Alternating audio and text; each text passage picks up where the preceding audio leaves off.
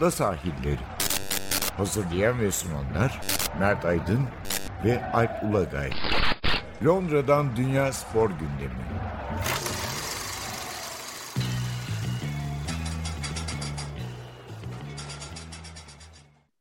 Ada sahillerinden merhabalar ben Alp Ulagay. Ben Mert Aydın. 2020'nin son programıyla beraberiz. E, tüm yıl boyunca bizi her dünyanın her köşesinden dinleyenlere de teşekkür ediyoruz. 125 binden fazla dinlenmişiz. Ee, iyi bir yıl bizim için de. Yani Covid zaman zaman bizi de aksattı. Ara verdiğimiz dönemler oldu ama programları devam etmeyi başardık. Ee, bugün evet. neler var gündemimizde? Bir 2020'ye çok kısa bakacağız. İlk ön karışık bölümümüzde çeşitli medya kuruluşları, ajans haber ajansları, kurumlar en iyilerini seçiyorlar 2020'nin. Yani seçim yapmanın zor olduğu bir yıldı çünkü bayağı aksamalar oldu turnuvalarda, organizasyonlarda. Sonra ikinci bölümde de Premier Lig'i konuşacağız. Yani Premier Lig hiç ara vermeyen tek ligi dünyanın. Yani Noel, yılbaşı falan devam ediyorlar. Hatta haftalar arasında boşluk bile yok yani hafta sonu cumartesi pazar 15. haftaya oynadılar. Hiç ara vermeden pazartesi 16. haftaya başladılar. Siz programı dinlediğinizde belki de 16. haftada bitmiş olacak. Hemen ardından 17. hafta başlayacak. Önce 2020 ile girelim. Gerçekten Covid-19'un Mart'tan itibaren aksattığı bir spor yılı oldu. Yani büyük organizasyonlar ertelendi, tarihleri değişti, tamamen iptal olanlar oldu. Alışmadığımız çok uzun dönemden beri hatta bizim yaş itibariyle hiç görmediğimiz bir durum. Ancak işte bununla kıyaslayabileceğimiz dönem İkinci Dünya Savaşı dönemi olabilir. Yani dünyanın her köşesinde sporun e, aksadığı bir dönem olabilir. Ama buna karşın spor kurumları, medya kuruluşları e, yılın en iyilerini seçiyorlar. Belki biraz ondan konuşuruz. Geçen hafta BBC'ninkini konuşmuştuk. Hı hı. Mesela Associated Press erkeklerle LeBron James'i, e, kadınlarda Naomi Osaka'yı seçti. Dünya Spor Yazarları Birliği Lewandowski ve Osaka'yı seçti. E, Time dergisinin yılın sporcusu ödülü LeBron James'e gitti. BBC Lewis Hamilton'ı seçmişti yılın spor kişisi olarak. Ama zaten o İngiltere, Britanya içinde. Yani ee, evet. BBC'ninki dünyayı kapsamıyor. Sadece Britanya'yı kapsıyor. Ee, onun dışında da galiba bir dünyada yılın spor kişisi seçiyorlar ama o kadar önemsenen bir şey değil. Mesela evet. World Athletics, Dünya Atletizm Federasyonu Mondo Duplantis'le Yulumar Rojas'ı seçti. Evet. 2020 atletli olarak. Sports Illustrated özellikle aktivist taraflarını ön plana çıkararak 5 Amerikalı atleti tabii ki seçti kendince. LeBron James, e, Patrick Mahomes, Naomi Osaka, Brandon Stewart ve Laurent Duvernay-Tardif. Onlar biraz aktivizm tarafına gittiler. Lekip de Lewis Hamilton'la Norveçli biatloncu Marte Royzaland'ı seçmiş. Yani biraz alternatiflerin kısıtlı olduğu bir yıl. Doğru. Aslında o açıdan hani sen dedin ya biraz zor diye aslında çok kolay oldu işleri. Yani hani seçebilecekleri alternatifler çok fazla değildi. e, üç aşağı beş yukarı. E, çünkü şimdi mesela bir olimpiyat yapılmış olsa e, hani hangi olimpiyat şampiyonunu ya da işte kaç tane madalya alanı kimi seçecekleri konusunda sıkıntı yaşayabilirlerdi. E, biraz daha fazla e, önlerinde seçenek olacaktı. Mesela şeyi düşünüyorum Britanya'nın kendi içindeki BBC'nin e, İngiliz Britanya'daki en iyi sporcu anketinde diyelim ki Britanya harika bir olimpiyat geçirse ve 25 sporcu altın 15 sporcu gümüş, 15 sporcu bronz alsa nasıl kaç kişiyi oraya alabileceklerdi mesela? Bu, bu tip şeyler biraz daha zor olacaktı. Bence biraz işlerini kolaylaştırdı seçicilerin bu e, korona meselesi. E, olimpiyatın yapılmaması. E, futbol kısmında da Avrupa Futbol Şampiyonası'nın e, yapılamaması. Üstüne Şampiyonlar gibi UEFA Avrupa Ligi'nin de ciddi bir aradan sonra hani Final Eight biçiminde yapılmış olması bunlar hep her şeyin dengesini bozdu bence. İşte NBA'de tek bir yerde bir bubble oluşturup e, bütün takımlar e, aynı şehirde, aynı e, yerde e, kamp yapıp mücadele ettiler. Ha, belki bütün bunların sonucunda aynı takımlar şampiyon olmuş olabilir. Bilemiyoruz. Hani o zaman ne olacaktı, bu zaman ne olacaktı. Ama yine de bir hani e, alternatif senaryo rahatlıkla üretebiliriz e, bunlara. Korona olmasaydı nasıl olabilirdi üzerine. E, onun açısından, o, o açıdan bahsettiğin e, Amerika'daki sporcular özellikle de LeBron James bence aktivist yönleriyle daha ön plana çıktılar. Yani LeBron evet tabii ki Los Angeles Lakers'ta şampiyon olması e, onun için çok e, önemli bir şey. E, onu ön plana çıkaran bir şey ama sanki hepsinden daha öne çıktı e, bu Black Lives Matter meselesindeki öncülük ve daha önceki e, Afrikalı Amerikalı üst düzey sporcuları da çok fazla göremediğimiz nasıl diyelim politik bilinç çok fazla ön plana çıktı. E, bence hani 2020 yılına hem Covid sebebiyle hem de bu Amerika kaynaklı özellikle eylemler sebebiyle, halk eylemleri sebebiyle bu aktivizm dalgası damga vurdu. Yani bu iki kişi ön plana çıkıyor. Birisi LeBron James burada. Yani sadece George Floyd eylemleri sırasında değil sonra seçimler yani Kasım ayındaki seçimler Doğru. öncesi yaptığı ve binlerce seçim görevlisini bu işe angaja ettiği kampanya sayesinde More Than a Vote kampanya sayesinde gerçekten LeBron James çok öncü bir isim. Büyük Britanya'da da bence Marcus Rashford yani Doğru.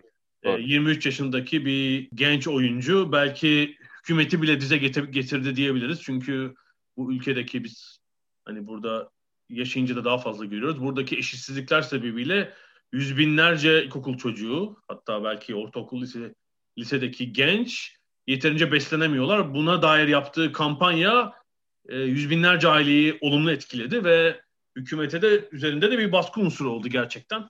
E, yani bu aktivist yönleriyle yılın örnek sporcuları gerçekten ikisi. Başka bir sürü bir sürü kişi var ama onları ben bakın önde görüyorum. Sportif olarak evet yani seçenek az zaten. Yani futbolda Lewandowski dışında böyle çok tepeye çıkan belki oyuncu yoktu. Lewis Hamilton'da iyi kötü sezonunu tamamlayabilen spor dallarından birinde Formula 1'de yarıştığı Doğru. ve rekorları Doğru. işte kırdığı, egale ettiği için ön plana çıktı. Hmm, yani onları herhalde saymak lazım. Bir büyük şampiyonu yarışmadı tabii. İşte bir Avrupa, dünya falan olsaydı ben Duplantis'e oyun, oyun, oyun verirdim mutlaka. Çünkü yani atletizme bizim çok sevdiğimiz ikimizin de belki biraz da bu yüzden kayırdığımız bir spor dalına bir renk getiren burada bir çığır açan bir isim. Duplantis. Yani yılın başında da Covid olmadan dünya rekorları kırmaya başladı. Sonra devam etti. Yani tek dezavantajı işte bir kıta şampiyonası, dünya şampiyonası, olimpiyat olmadığı için bunu bir böyle bir gerçek bir yarışmayla taçlandıramadı. Yani en azından o dünya rekoru bir güzellik oldu. Yani dünya rekoruyla taçlandırmış oldu. Hani o da bir şeydir. Olimpiyat şampiyonu e, olsa tabii daha iyi olurdu ama e, bir de yaşının genç olması hani olimpiyat bir yıl daha ertelendi. Eğer bir aksilik olmaz da e, yapılırsa olimpiyat yine en büyük favori olacak. O da bir önemli bir şey. En azından bu gidişatını devam ettirebilmesi açısından yaşı da genç. E, ama Duplantis hani hep e, bu programda çok konuştuk. Hüseyin Bolt'un getirdiği heyecanı bir benzerini çok farklı bir sporda, farklı bir atletizm dalında gerçekleştiriyor. Çünkü hani bizim hep en çok konuştuğumuz ve bildiğimiz şeylerden biri çok istikrarsız bir dal e, sırıkla yüksek atlama. Yani şöyle istikrarsız, yanlış anlaşır mısın? Sonuçta Mesela e, Sergey Bubka ilk 6 dünya şampiyonasının tamamını kazanmıştı hatırlarsan. evet. Ama olim, olimpiyat oyunlarında sadece bir tane. O da Ukrayna adına değil, Sovyetler Birliği adına. E, bir tane altın madalyası var mesela. Yani e, sporcuların günlük performansı, rüzgarın, sırın durumu o kadar çok değişken var ki. Ve bu yüzden de gerçekten istikrar yani Duplantis'ten önceki en önemli kişi kim? Labileni yani gitti Bubka'nın rekorunu Labileni kırdı ilk olarak. Ama Lavileni de e, Lavileni defalarca şeyden döndü yani olimpiyat şampiyonluğundan, dünya şampiyonluğundan olamadı her seferinde. O istikrarı gerçek e, yakalamak çok zor ve de her yarışta e, dünya rekoru kıracakmış hissiyatı vermek mümkün değil neredeyse ama Duplantis hani kırsa da kırmasa da o rekoru kıracakmış gibi bir heyecan yaratıyor. Bu çok önemli. Yani 5.75'e de 5.80'e de aynı ciddiyette e, atlıyor. 6.15'i de aynı ciddiyette atlıyor. Bence e, bu çok kolay yak, e, yakalanabilir bir şey değil. Kadın sporcuları biraz imar ettik gibi oldu. Acaba bu 2020 e, Covid-19 onları daha mı fazla etkiledi düşünüyorum. Yani teniste de biraz ünvanlar bölündüğü için yani Grand Slam'lerde evet. zaten Wimbledon yapılmamıştı. Diğer üç Grand Slam'i de üç farklı tenisçi bölüştüler yani Sofia Kenin ve Iga Swiatek ilk kez kazandı. Naomi Osaka herhalde yine kort içinde ve kort dışında en ön plana çıkan isim diyebiliriz herhalde. Maskesiyle. en çeşitli. Her her maçta ayrı e, maske takarak Amerika açıkta ön plana çıkmıştı gerçekten. Belki biraz işte bu olimpiyatın olmaması falan hani jimnastik, atletizm, yüzme oraları tabii olumsuz etkilemiş olabilir gerçekten. Belki acaba hani daha fazla evdeyiz, sosyal hayatın içinde biraz daha zil alıyoruz falan. Hani ölümler hani çok dikkatimi çekti her alanda. Doğru. 2020 Doğru. boyunca işte biraz herhalde Covid-19'un doğrudan ve dolaylı etkileri de buna yol açmış olabilir ama yılın başında Kobe Bryant'la başlayıp işte yılın sonunda Maradona Rossi ile falan devam eden büyük bir sporda da spor dışındakileri Doğru. saymıyorum. Büyük bir kaybettiklerimiz zinciri var. Sık sık da ada sahillerinde konuştuk. Herhalde en çarpıcıları ve dünya çapında infial yaratan diyeyim Maradona ve Kobe Bryant oldu. Yani Maradona Doğru. tabii hem efsane oyuncu hem futbolun efsanesi olmasıyla Kobe Bryant da tabii yakın dönemi yıldızı olmasıyla çok yankı uyandırdı açıkçası. Yani ikisinin ortak bir özelliği de var. İkisi de hani oynadıkları sporun en iyisi mi değil mi diye tartışılan adamlardı. Hani bir şekilde o listenin içinde olan adamlardı. Kendi oynadıkları spor dalında, kendi var oldukları spor dalında ve de onun dışındaki hayatlarıyla da öyle pozitif ya da negatif e, konuşulan isimlerdi. Tabii ki e, Kobe Bryant'ın hayatını kaybedişi çok farklı oldu. Korona ile hiç alakası olmayan daha öncesinde kızını, kızının arkadaşlarının, kızının arkadaşlarının ailelerinin de hayatını kaybettiği e, çok üzücü bir ve ani bir kazayla olay gerçekleşti ve yani şunu çok net olarak gördük. E, o kadar çok genç sporcuya dokunmuş ki ölüm haberi geldiği anda hani sahada olanların genel tavırlarından anlık olduğu için yapmacık da olmayan tavırlarından herkesin yıkıldığını çok net bir şekilde gördük. Tabii bunun üstüne Los Angeles'ın Los Angeles Lakers'ın da şampiyon olması ne diyeyim e, işin hani belgesellik tadına varmasına neden oldu bir şekilde çok dramatik hani Amerikalıların da çok sevdiği tarzda bir sonla noktalanmış oldu hikaye. Tabii bu ilk kısmı bir de şeyle bitirelim yani en başta söylemiştim turnuvalar organizasyonlar o kadar aksadı ki ve sporun mali kaybı da çok büyük. Yani elbette böyle bir kayba uğrayan tek sektör spor sektörü değil ya profesyonel spor sektörü değil. Yani çok evet. daha büyük sektörler dünyada belki yıkımın eşiğine geldi. Yani havacılığı havacılığı düşünelim. Belki yani şu an devletler el atmasa gelecek yıl e, herhangi birimizin uçabileceği bir hava yolu kalmayacak mesela öyle Doğru. bir durumda. Turizm öyle işte kruz sektöründen duyuyoruz ya dünyadaki 2000 kruz gemisi şu an kullanılmaz halde e, yani, yani gösteri, eğlence dünyası için böyle yani müzik, konser, tiyatro, sinema için böyle yani toplu olarak 100 yıldır belki daha fazladır katıldığımız etkinlikler yapılamaz durumda ve bu sektörde çalışanlar gerçekten zor durumda. Dünyanın her yerinde herhalde. Çeşitli ülkelerde yardım destek var ama e, çok zor durum. Yani ABD ile ilgili bazı rakamlar vardı. Özellikle hobi sporunda müthiş bir e, iş kıyımı var. Yani işte spor hocası vesaire gibi işlerde işte o sektörde çalışanların yüzde yirmisi, yirmi beşi işlerini kaybetmişler.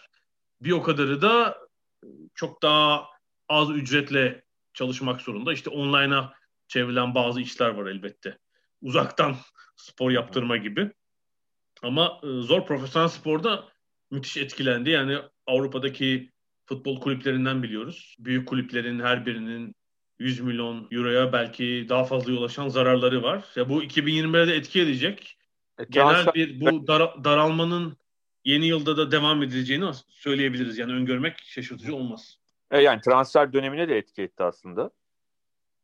Yani Edecek de herhalde değil mi? 2021'de devam... çok farklı olmayacak bence. Tabii tabii. Yani yazında etki etti zaten. Hem zaten hazırlık dönemi çok kısaydı. Yani çok fazla tatil olmadı. E, sporcular hemen anti, sezonu açtılar. O dönemde çok uzun değildi. Onun da etkisi, ekonomik durumların etkisiyle e, sansasyonel transfer sayısı çok fazla olmadı. Peki bu ilk bölüme nokta koyalım. Bir ara verelim. Aradan sonra Premier Lig'le devam edeceğiz. Premier Lig'de 2020'yi kapayacağız.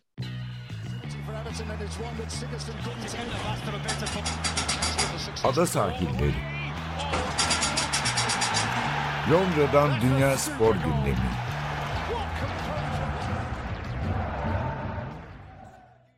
Ada sahillerine Premier Lig'le devam ediyoruz. Sadece ben önce bir Avrupa futbolundan bir konuya değinmek istiyorum müsaade edersen. Bu tamam. geçen hafta sürpriz bir görevden alma oldu. Yani çok sürpriz değil de zamanlama olarak belki Paris Saint Germain'in Thomas Tuchel'i evet. görevden alması. Yani sezon başından beri aslında kaynayan bir kazan vardı orada. Kaynayan kazan da daha ziyade soyunma odası değil de Tuchel'le kulüp yönetimi, sportif direktör Leonardo arasındaki geçimsizlik sebebiyle işte Tuchel belli ki yani bir o da odan sıkılmıştı herhalde. Bir Şampiyonlar Ligi finali oynattı. Ama sezon başından bir sürü röportaj veriyor. Kadrom yetersiz.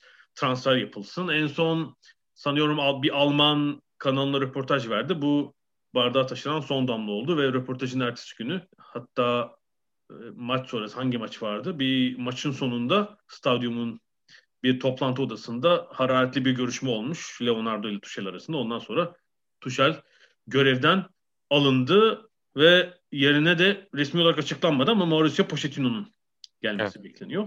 Yani şöyle ilginç bir durum oldu. Avrupa'nın 5 büyük ligindeki Pochettino da gelirse 25 takımın teknik direktörü eski bir oyuncusu olmuş olacak. Evet. Yani garip bir durum. Böyle hani biliyorsun bunu bir de böyle anında işte Pirlo gibi daha e, genç takım bile çalıştırmadan bu hamleyi yapan kulüpler var. Ya Pochettino'nun Saint Germain kariyeri çok uzun değil tabii. Hani orada yetişmiş bir oyuncu yani, değil ama ben... yolu oradan geçmiş bir oyuncu. Ama böyle bir garip böyle bir adet oldu işte. Zidane'ı getirelim. Pirlo. Ya bir Guardiola etkisi mi acaba? Ondan mı etkileniyorlar? Solskjaer. Evet, çok var yani mesela İngiltere'de Arsenal, Chelsea. Hı hı. E, hadi Crystal Palace'ın oyuncusu çok çok eski oyuncu saymıyorum. Fulham, evet. Manchester United, Sheffield United, İspanya'da Atletico Madrid, Barcelona, Real Madrid şu anda, Real Sociedad, İtalya'da Juventus, Genoa. Bir...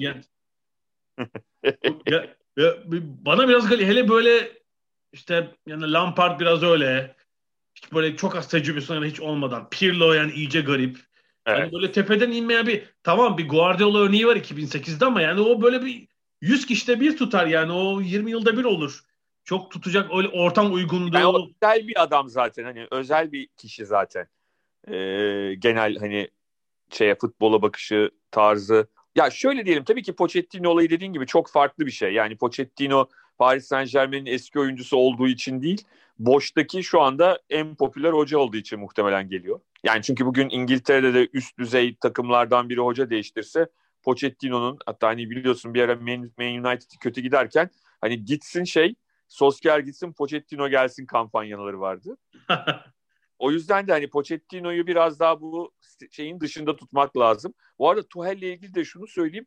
Ya sanki şöyle bir sıkıntısı var gibi. Yani çünkü Dortmund'da da yaşanmıştı. Gerçekten bir geçimsizlik durumu var onun ya. Yani hani oyuncularla, yönetimle, yönetimlerle hep böyle bir şeyi var. Ee, muhtemelen o e, kariyeriyle ilgili ileride çok büyük sorun yaratacak gibi geliyor. Yani hep bir yerde bir geçimsizlik, bir sıkıntı yaşadı. Hatırlarsan Emre Mor'la ilgiliydi galiba.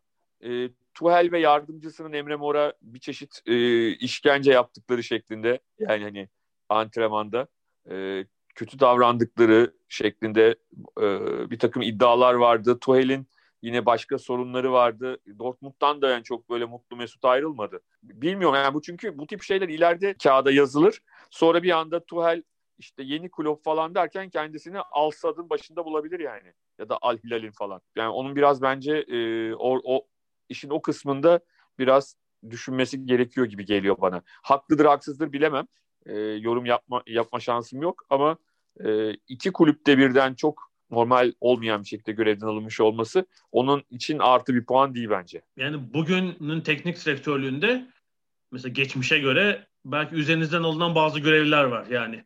Hı hı. E, işte bütçe, onu yönetmek, para işleri falan çok teknik direktörün işi değil. Onlar, o görevler paylaştırılmış durumda. Onunla ilgilenen kişiler var ama soyunma odası ve bu sefer yönetim kademesiyle insan ilişkilerini yürütmek yani bu işin çok önemli bir parçası hatta üst kulüplerde belki daha büyük kısmı yani taktik teknik elbette bilirsiniz yani, ama globu orayı... falan hani görüyoruz nasıl olduğunu. Türkiye'de de çok iyi görüyoruz. Türkiye'de neredeyse yüzde yüzü bu iş. hani taktik falan tamamen bırakılmış durumda Türkiye'de. Tamamen bu bu işle işin bu kısmıyla ilgileniliyor. Kulis diyorsun. Kulis kısmı. Yani kulis deme de e, demeyelim de işte oyuncu iliş, oyuncularla olan ilişkinizle daha fazla ya da yönetimle olan ilişkinizle daha fazla iş alıyorsunuz, e, başarılı oluyorsunuz, olmuyorsunuz. E, ama e, dediğim gibi Tuhel'in biraz buna dikkat etmesi gerekecek. Çünkü şu anda hani top dediğimiz, en üstte dediğimiz e, teknik adamların hepsi bu konuda çok başarılı olanlar zaten. Yani sadece işin taktik yönünde değil, bu kısmında da başarılı olanlar. Tuhel eğer üstte kalmak, zirvede kalmak istiyorsa e, biraz daha dikkatli olmak zorunda ve e, yani bir daha belki şans verirler bir büyük kulüpte ama bir daha böyle bir sıkıntı yaşarsa dediğim gibi bir anda para kazanmak için kendisini başka yerlerde bulabilir. Ya da farklı tür antrenör var. Yani Bielsa bunu örnek. Bielsa evet. benim gözlemlediğim kadarıyla geçilmesi zor birisi. Yöneticilerle falan iyi geçinemiyor ama o da zaten top kulüplerde çalışmıyor. Yani bir alt grup. Başka evet. tür kulüplerde çalışıyor bu e, uyu sebebiyle. Yani o da çünkü kendi prensiplerine çok katı katıya bağlı. O başka bir tarz. O da başka Doğru. bir Bu arada Bielsa demişken önceki gün kendisinin elini öpmek istedim yani. Önceki gün müydü? Karıştırıyorum ama dündü değil mi? Dündü. Dündü dündü evet. Dün, vallahi bile ya içimin yağları eridi diyebileceğim bir maç oynandı. Yani West Bromwich Albion. Şimdi West Bromwich Albion'lılar kızmasın ama yani sorun West Bromwich Albion'la ilgili değil. Yani mesela Bill için West Bromwich Albion ile oynasa ve öyle kazansa öyle bir şey hissetmeyecektim. Ama yani bu kadar anti e, futbol oynatan bir hocaya karşı ve de hani şimdi maçtan önce sorsan herkes ne der? Şey, Sam Allardyce'ın takımına karşı bu kadar naif oynamaya çalışan, bu kadar farklı tür bir oyun oynamaya çalışan bir teknik direktörün işi çok zor. Yani Manchester United'ın halini gördük. Öne geçmelerine rağmen açamadılar yani. Ama dün yani e, seyretti mi bilmiyorum ama öyle bir 45 dakika oynandı ki hakikaten nasıl açılır öyle savunmalar, neler yapılır. Yani her türlü dersi verdi Leeds United ve Bielsa. Bugün ve biz Premier Lig'in iki haftasını birden konuşuyoruz. Çünkü hafta sonu evet. bir hafta, hafta içi Hı. ikinci bir hafta var ve bu hafta içi maçlarını e, İngiltere'de en azından Amazon yayınlıyor bütün maçları ve Amazon'un şöyle bir hizmeti var açtığınızda e, goller kanalı diyebileceğimiz bütün maçların aynı anda evet. yani gol olan ya da pozisyon olan maçın gösterildiği ve yorumlandığı bir kanal da var. Ben daha çok oradan izledim o yüzden e, tek Yok, bir maça yoğunlaşmadım. Maçın olacağını tahmin ettiğim için diğer maçlara e, ilgilenmemek için izledim ama yani dediğim gibi o ilk yarı öyle bir oyun oynadılar ki çünkü bazen hani maç 4-0 olur maçlar 3-0 4-0 ilk yarıdan. Çok gördük ama her zaman da onu hak etmez o maç. Anlatabildim mi? Yani hak etmez ama yani bu 4-0'ı böyle dolu dolu hak eden bir ilk yarı oynandı. West Brom geçen hafta sonu çünkü Liverpool'a büyük bir sürpriz yapmıştı. Yani pek tahmin evet. edilmeyecek şekilde. Ee, bu sefer tabii Leeds'e hiç aynısı olmadı. Leeds meğerse West Brom'un Allardyce Big Sam sisteminin ilacıymış. Çaresiymiş. Tabii bir de şöyle bir şey var. Yani hani bunları söylüyoruz ama hani sonuçta Sam Allardyce'ın gelir gelmez her şeyi mükemmel yapması kendi savunma sistemini çok kolay bir iş değil. Ama Leeds maçında olmadı. Bir de şunu söylemek lazım.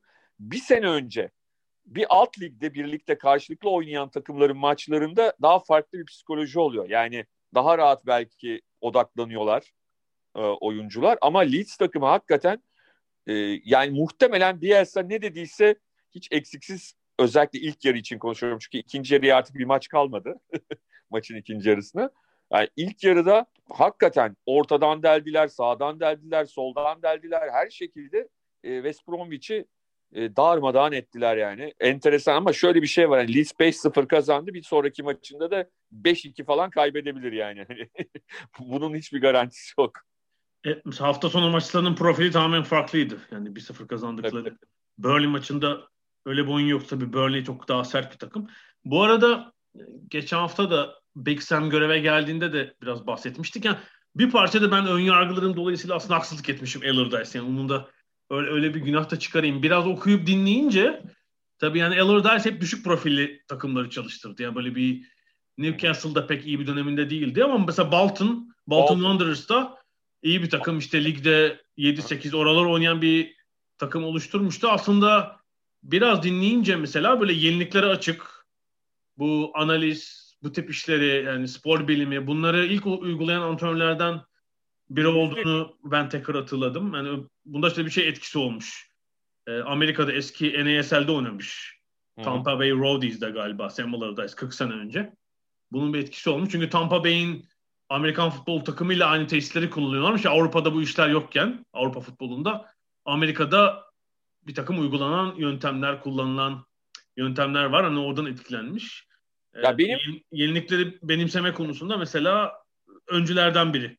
Ee, yani takımlarında da işte biraz dediğim gibi profili düşük takımlar olduğu için e, biraz daha fazla işte, savunma yönü daha ağır basan, e, kapalı oynayan takımlar biraz da mecbur yani eldeki takımlarının oyuncu kalitesi yani West Brom'da da belli.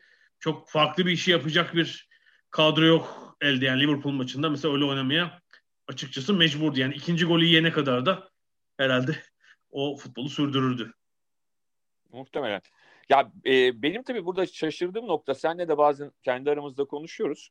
Hani İngiltere'de, Britanya'da kurallara, işte dürüstlüğe e, aşırı derecede önem veriliyor. Hani böyle bir ülkede milli takım teknik direktörlüğü seviyesine girip üstüne işte bir operasyonla yani federasyondaki işinizi bir takım a, kuralları arka yoldan e, halletme olayını e, da size yardımcı olur şu kadar para alırım dediği için bir çeşit rüşvet aldığı için rüşvet aldığı için e, görevden ayrılmış bir teknik direktörün hala iş buluyor olması beni şaşırtıyor. Yani biz Türkiye'de şaşırmıyoruz böyle şeyleri ama bana İngiltere'de bu çok acayip geliyor ya. Yani e, hani daha önce şunu yaptı, bunu yaptı, bunları itiraz etmiyorum. Zaten öyle bir başarısı olmasa İngiltere milli takımının da başına getirilmezdi e, Sam Allardyce. Ama yani e, bana acayip geliyor ya hala iş buluyor olması. Hala e, ona e, bir takım. Yani hatırlasana Christoph Daum'un saçında kokain çıktıktan sonra bir daha Daum Almanya'da iş bulamadı yani. Hani Türkiye'de bir de Avusturya'da çalıştı. Sonra Romanya falan. Yani hiçbir zaman Almanya'da ki çok üst düzey bir teknik adamdı. Yani Alman milli takımını vereceklerdi. Almanya... Bahsettiğin, bahsettiğin bireysel bir mesele aslında. Yani Tabii tabii tabii. Kendisini ilgilendirir ama Sam Allardyce'ın içinde olduğu skandalı hatırlatalım. 2016 yılında Daily Telegraph'ın herhalde kılık değiştirmiş muhabirleriyle bir şey pazarlığı, komisyon pazarlığı yapıyor. Tabii tabii yabancı oyuncu meselesi değil mi? Onun sınırdan, milli maç sınırı falan hani o tip konularda nasıl yardımcı olabilir? O konularla ilgili bir de para istiyor üstüne doğal olarak yani. Zaten olayın ortaya çıkmasının ertesi günü istifa etmişti hemen. Ama biliyorsun çok önemli bir e, lobi şeyi de var onun. E, lobisi de var çünkü e, Sir Alex Ferguson'ın golf arkadaşı kendisi yani. o da önemli bir şey. Yani dünyanın her yerinde bu tip şeyler önemlidir. E, bu arada Premier Lig kariyerinde de çalıştırdığı takımdan hiçbiri küme düşmemiş ama bu yıl işi gerçekten çok çok zor. Çünkü yani gördüğüm kadarıyla bunu Allardyce önce söyleyebiliriz. Yani West Brom herhalde Premier Lig'in en zayıf takımı oyun kalitesi olarak. Yani iki puan olan Sheffield United'ın bile bir daha bir net kimliği var. Yani evet, onun karşılığını alamadılar ama Sheffield United'ın çünkü oyununun karşılığı belki bu sezonda iki puan değil. Yani bir 7-8 olmalıydı. Doğru. Son ee, dakika falan çok maç var. Tabii evet ama West Brom gerçekten çok zayıf yani. Ee, sahadaki görülen oyun çok zayıf. Yani büyük bir mucize ihtiyacı olacak ki bir de işte Burnley puan topluyor. Fulham bile fena değil son haftalarda falan. Çok çok zor olacak işi.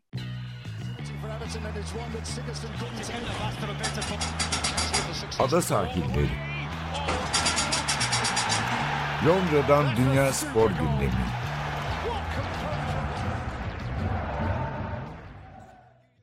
Peki bu son iki maç haftasının yukarı doğru sıçrama yapan takımı ise Arsenal oldu. Yani geçen, ge, geçen cumartesi Chelsea Londra derbisinde 3-1 yendiler.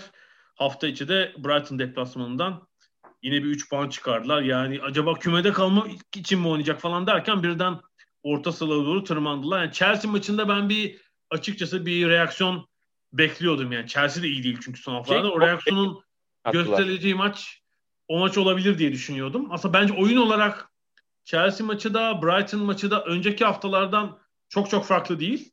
Ya fark şu, bu sefer ilk golü yiyen taraf olmadılar.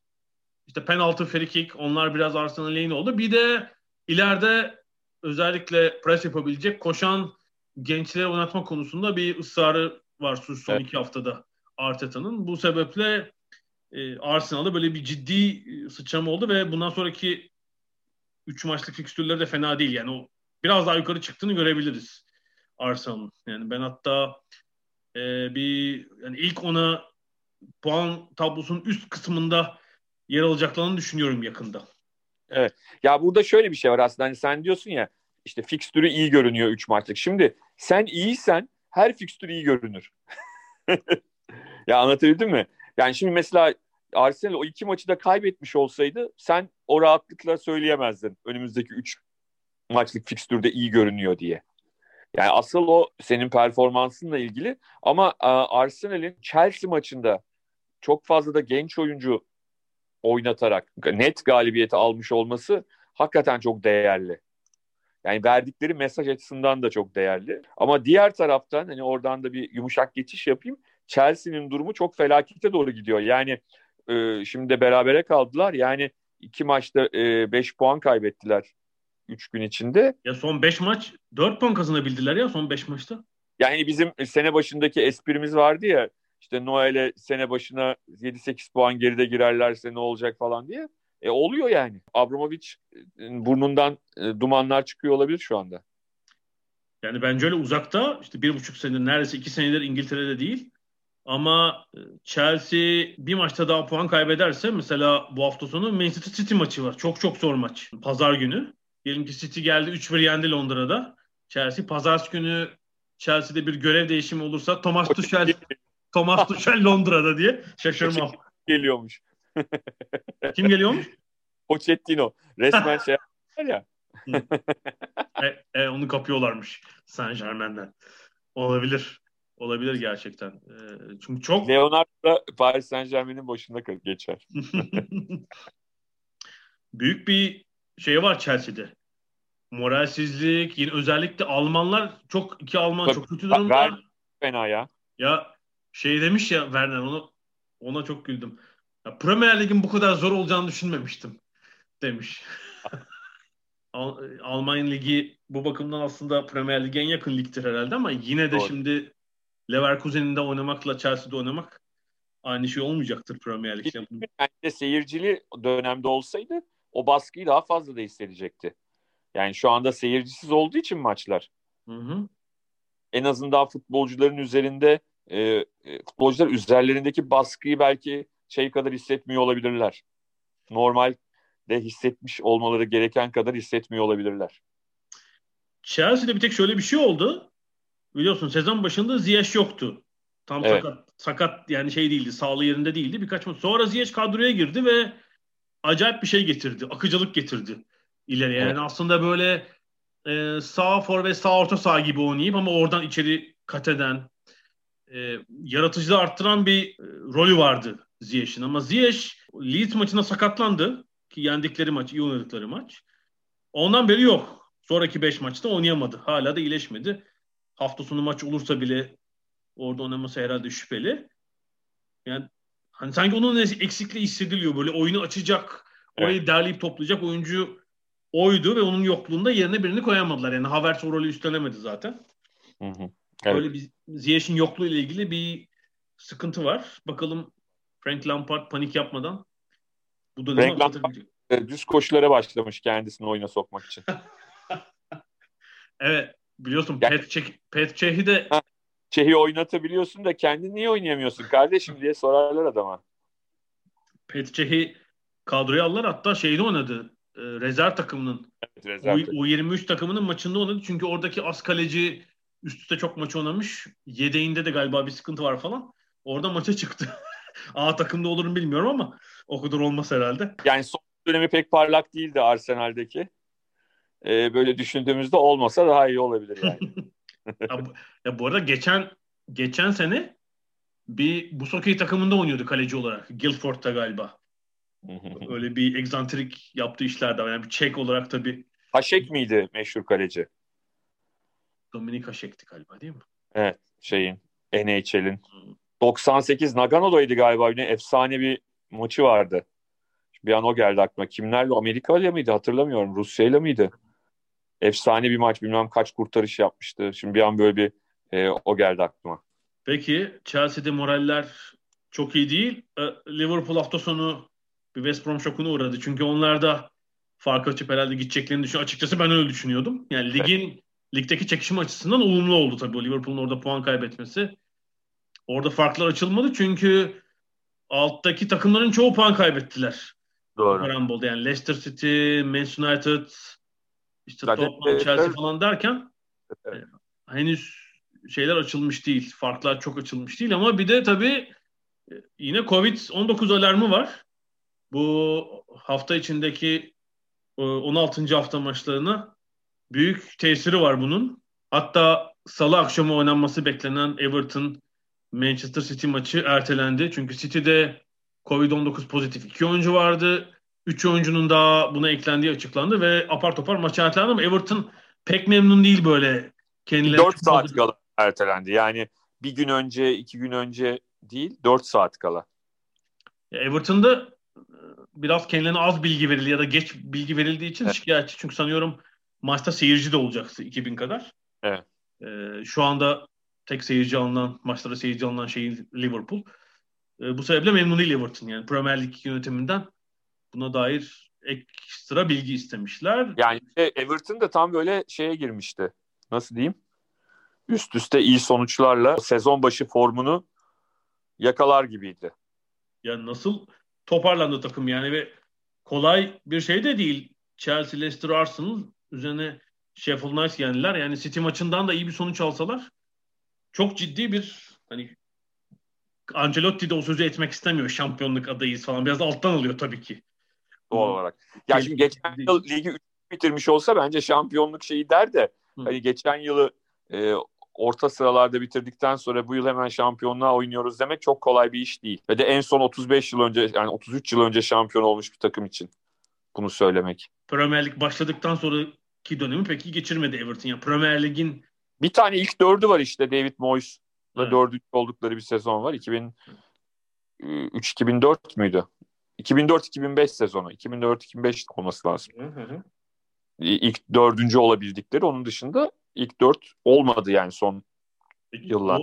95'teki sürpriz FA Cup şampiyonundan beri bir kupaları da yok bildiğim kadarıyla. Değil mi? Evet. United'ı yenmişlerdi bir sürpriz 1-0. Bir tane bir final var. 2009 muydu? 2009 finali var galiba. Chelsea ile oynadıkları FA Cup'ta. Yani şey yok. Kazandıkları kupa yok Kazan... 25 yıldır. Yok, finali hatırlıyorum. 2009 Chelsea ile olması lazım. All, All Blues Final. O yüzden de bence o da haklı yani. Bir de sonuçta hani Ancelotti diye bizim buradan akıl öğretmemiz çok e, mantıklı da olmaz yani. yani bu akıl oyunlarını bilmem nenin en üst olduğu İtalya'da yetişti. Teknik direktörlük yaptı. Üstüne Real Madrid'i çalıştırdı falan. Hani mutlaka ne zaman neyi en doğru zamanda söyleyeceğini biliyordur diye düşünüyorum. E, çalışmada lig var mı? Yok. Almanya'da var. Doğru söylüyorsun neredeyse. Evet. Bayern Münih, Paris Saint Germain, Real Madrid, İtalya'yı saymıyorum. Üzerine İngiltere'de Chelsea, Everton. Acayip bir 20 yıllık son 20 yıldaki kariyeri gerçekten. Bir de her hani her gittiği yerde kupa da kazanır. Ayrıca başarılı da olur. Tabii de futbolcu olarak da iki Avrupa şampiyonluğu falan var yani kulüplerde. Hiç fena değilmiş. Hiç fena değil. Ama işte yani bazı teknik adamlar e, şeyler, şanssızlar diyelim. İki nedenden. Bir, mesela hani Guardiola, Klopp gibi adamların kendilerine has bir felsefeleri var. E, Ancelotti genelde takımın durumuna göre oynatan bir hoca.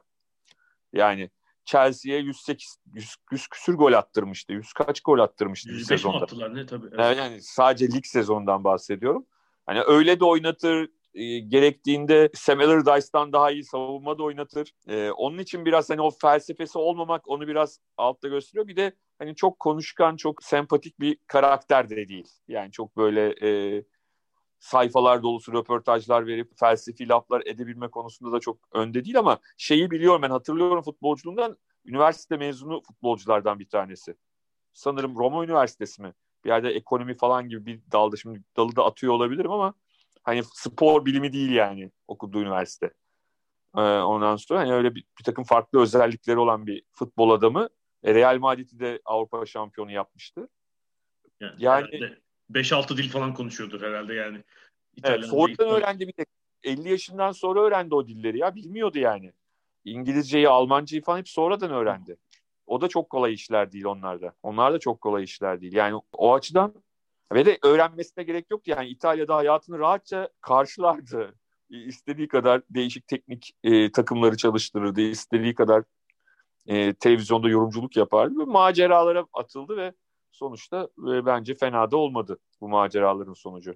Çok seveni yoktur ama bence değeri az bilinen adamlardan biridir yani. Yani 60 yaşında çok iyi yönetilmeyen işte yıllardır başarısız Everton'a mesela niye uğraşsın? Niye Hakikaten dediğin gibi yorumculuk yapar İtalya'da takılır yani. Hatta hiçbir yapması da gerek yok abi. Gidersin mutlaka onun Koma Gölü kıyısında falan şey vardır yani. Anlatabildim mi?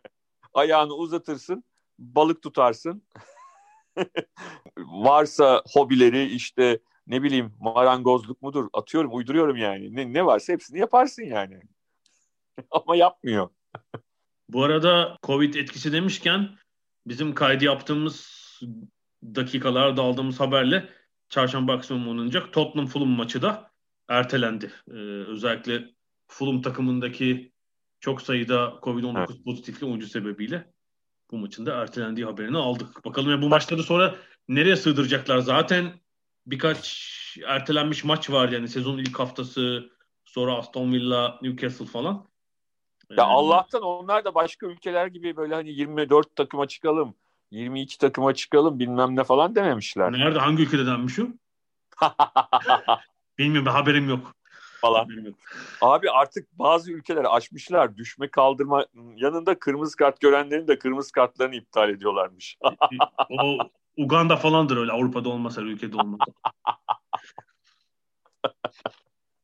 Enteresan ülkeler var hakikaten. Ben atlamışım yok farkında değilim. farkında değilim. Ee, bu arada herhalde konuşmamız gereken takımlardan biri de Aston Villa. Evet, Geçen evet. sene böyle canını dişine takarak bir puan farkla ligde kalabilmişti Aston Villa. Ki epey transfer de yapmışlardı. Bu sene e, çok akıllı birkaç ekleme yaptılar ve şu an ligin bence iyi futbol oynayan takımlarından biri. Yani eğlenceli bir takım üzerine bir, bir de sonuç alıyorlar. Evet, semtimizin çocuğu Watkins. hani çok çok iyi oynuyor. Zaten Grealish takımın beyni ve e, İngiltere milli takımın ilk 11'inde oynasın mı oynamasın mı tartışmaları çok fazla olan bir oyuncu.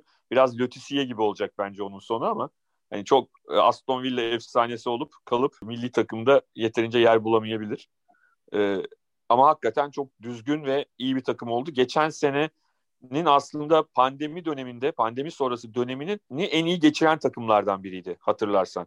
Yani küme düşme e, hattında hatta kesin düşecekler diye düşünürken iyi birkaç maç oynayıp ligde kalmışlardı. Üstüne doğru transferlerle bu işi hallettiler ve bu senenin de senin de söylediğin gibi e, en iyi futbol oynayan, en zevkli, göze hoş gelen futbol oynayan, en iyi kontratak yapan diyelim takımlarından biri haline geldiler ve yani bu sene belli ki hiç öyle yani tarihi bir acayip bir e, durum yaşamazlarsa öyle küme düşmeyle yakından uzaktan ilgileri olmayacak. E, öyle olunca takımlar daha rahat oluyor. Daha rahat o iyi futbolu sergileme şansları oluyor kafalarındaki, hocaların kafalarındaki. Yani güzel bir e, şey çiziyorlar. Ne derler? Görüntü veriyorlar bize. E, hatırlarsan pandemi öncesi Premier Lig'deki oynanan son maç bir pazartesi akşamıydı. 9 Mart günüymüş. Leicester'a 4-0 yenilmişlerdi deplasmanda. Tavmar, tavrımar olmuştu Aston Villa ve yani o zamanki görünüş yani kalamayacak ligde bunlar herhalde. Öyleydi. Hatta pandemi dönüşü de Haziran ayı da çok iyi geçmedi. Yani son 4 maçta 8 puan toplayıp bir şekilde evet. ligde kalmayı başardılar. Ama bu sezon da ben sezon öncesi tahminlere bakıyorum. Hani tahminlere ve bu analiz şirketlerinin öngörülerine bakıyorum. Hani Aston Villa yani 18. bitirir ya da 17. Oralarda görünen takımdı. Ama yani hem iyi başladılar devam et böyle de devam ediyorlar. Yani şu an bence o aşağıdaki dörtlü beşli hiç alakaları olmayacak. Ciddi yani ciddi. Çok acayip olması lazım yani. Kesinlikle. Yani hani ilk dört olmasa bile çok ciddi. Abi bile ağzımıza acayip bir şey olması lazım falan gibi şeyler söylemeyelim. Sonra oluyor ya Liverpool az daha şampiyon olamayacaktı. Hani. Ben acayip bir şey olması lazım dedim. Korona çıktı başımıza. Burada da Aston Villa acayip bir şey olması lazım düşmesi için falan diyorum. Ee, inşallah e, bir şey olmaz yani. Birmingham şehir senden hesap sorar valla. Sorar yani. yani. Beşincilik, altıncılık oralara ciddi şekilde adaylar. iki maçları da eksik şu anda. Yani iki maç eksiğiyle 26 puandalar. O maçların biri ilk haftasındaki oynanamayan Manchester City deplasmanı, biri de iç sahadaki Newcastle e, maçı. Yani oradan da çıkaracakları muhtemel puanlarla ilk dörtte olabilirler zaten. Yani şunu hissediyorum Aston Villa Everton bunlar bir araya gelmişler. Biliyorsun orijinal futbol ligin ilk sezonunun takımları bunlar. Tabii tabii. orijinal ligi oluşturacağız arkadaşlar. 80'li yıllarda hem lig şampiyonu olmuş hem de Avrupa'da kupa kazanmış takımlar. Aston Villa şeyde hala fena değildi. Tam Premier Lig kurulmadan önceki birkaç sezon hatta Manchester United'ın sezonlarında da fena değildiler. E, ilk Premier Lig sezonunda lig ikincisi olması lazım. Tabii tabii. İşte meşhur şey vardır ya Aston Villa kimle beraber kalıyor? O sırada golfte e, Alex Ferguson hani o maçın sonucuna göre şampiyon olacak United onu öğreniyor ve işte golf sahasında şampiyonluğu kutluyor Aston Villa'nın e, o beraberliğinden sonra. O dönemde dediğin gibi iyiydi ama sonrasını yönetme konusunda e, biraz e, sıkıntı yaşadılar. Öyle. Bu arada Manchester United'da son iki maçta aslında iyi değillerdi. Ama bir şekilde 4 puan toplamayı başardılar. Evet. Leicester maçı bu arada geçen cumartesi yani 15. haftanın ilk maçı e, bu sezon iyi maçlarından biriydi. Yani o maçı ben büyük bir keyifle izledim. Yani Leicester da kendi sahasında daha baskılı oynadı. United iki kez öne geçti falan ama Leicester teslim olmadı. İyi çok keyifle izledim gerçekten. Yani oradan bir puanı kurtardılar. Üzerine de son dakikada Wolverhampton'ı yendiler. Gerçekten son dakika çünkü 90 artı 3'te galiba attılar salı akşam evet. golü. Rashford'a. Wolves'ta moral bozan bir gol. Yani şu anda lig ikincisi. Yani herhalde İngiltere'deki medya yayıncı için bir rüya şampiyonluk çekişmesi olur. Hani ilgi arttırma açısından Liverpool birinci, Manchester United ikinci. Bundan iyi bir senaryo olamaz medyatik değer açısından. Hep böyle gider mi United için? Yani biraz zaman zaman kırılganlıklarını biliyoruz. Hayır öyle diye diye şampiyon olacaklar. Biz her hafta ya bunlar nasıl gidiyor, nasıl yapıyorlar diye diye. çok çok e, acayip yani hani gerçekten e, ne olduğunu çözemediğimiz bir takım haline geldi Manchester United. Leicester maçında zaten Leicester daha ön taraftı. E, Wolves maçında da yani bir türlü kilidi çözemediler açıkçası. Yani sonda e, Rashford'un işte biraz o fırsat fırsatçılık diyeyim çünkü e, karşısındaki rakip Beckham onun birkaç dakika önce yorgunluktan kramp geçirdiğini falan fark etmiş. Ona göre hamlelerini yapıp kendi başına yani birebir de çözdü işi. İç, iç sahada bir türlü verimli oynamayı başaramıyorlar. Yani deplasman takımı olarak iyiler. İçeride sıkıntıları var. Önceki haftalarda konuşuyorduk. Yani Cavani'yi biraz daha belki fazla devreye sokmak lazım. Ee, tabii bu, bu maçların çok üst üste gelmesi de hiç ara olmadan oynanması da bazı takımları biraz temkinli oynamaya itiyor. Kadrolarda değişiklikler yapıyor. Rotasyona çok gidiyor. Antrenörler mecburen. Ee, 7-8 oyuncu değiştiren takımlar var belki. Cumartesiden pazartesiye, pazardan salıya.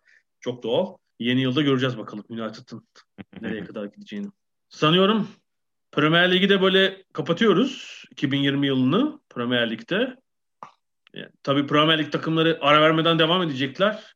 1 Ocak günü yine hafta başlıyor Cuma'dan itibaren. Onlar malum mutlaka e, yılın ilk gününe e, bir ya da iki maç koyarlar. E, 1, 2, 3 Ocak'ta ligin bu sefer 17. hafta maçları oynanacak. Tabii Covid-19'un etkilerini merak ediyoruz. Gelecek hafta bu kaç maç konuşacağız. Sanıyorum tamamız. Tamamız. Ada sahillerinden tüm dinleyicilerimize bir kez daha teşekkür ediyoruz ve hepinize iyi bir yıl diliyoruz. Gelecek yıl görüşmek üzere. Hoşçakalın.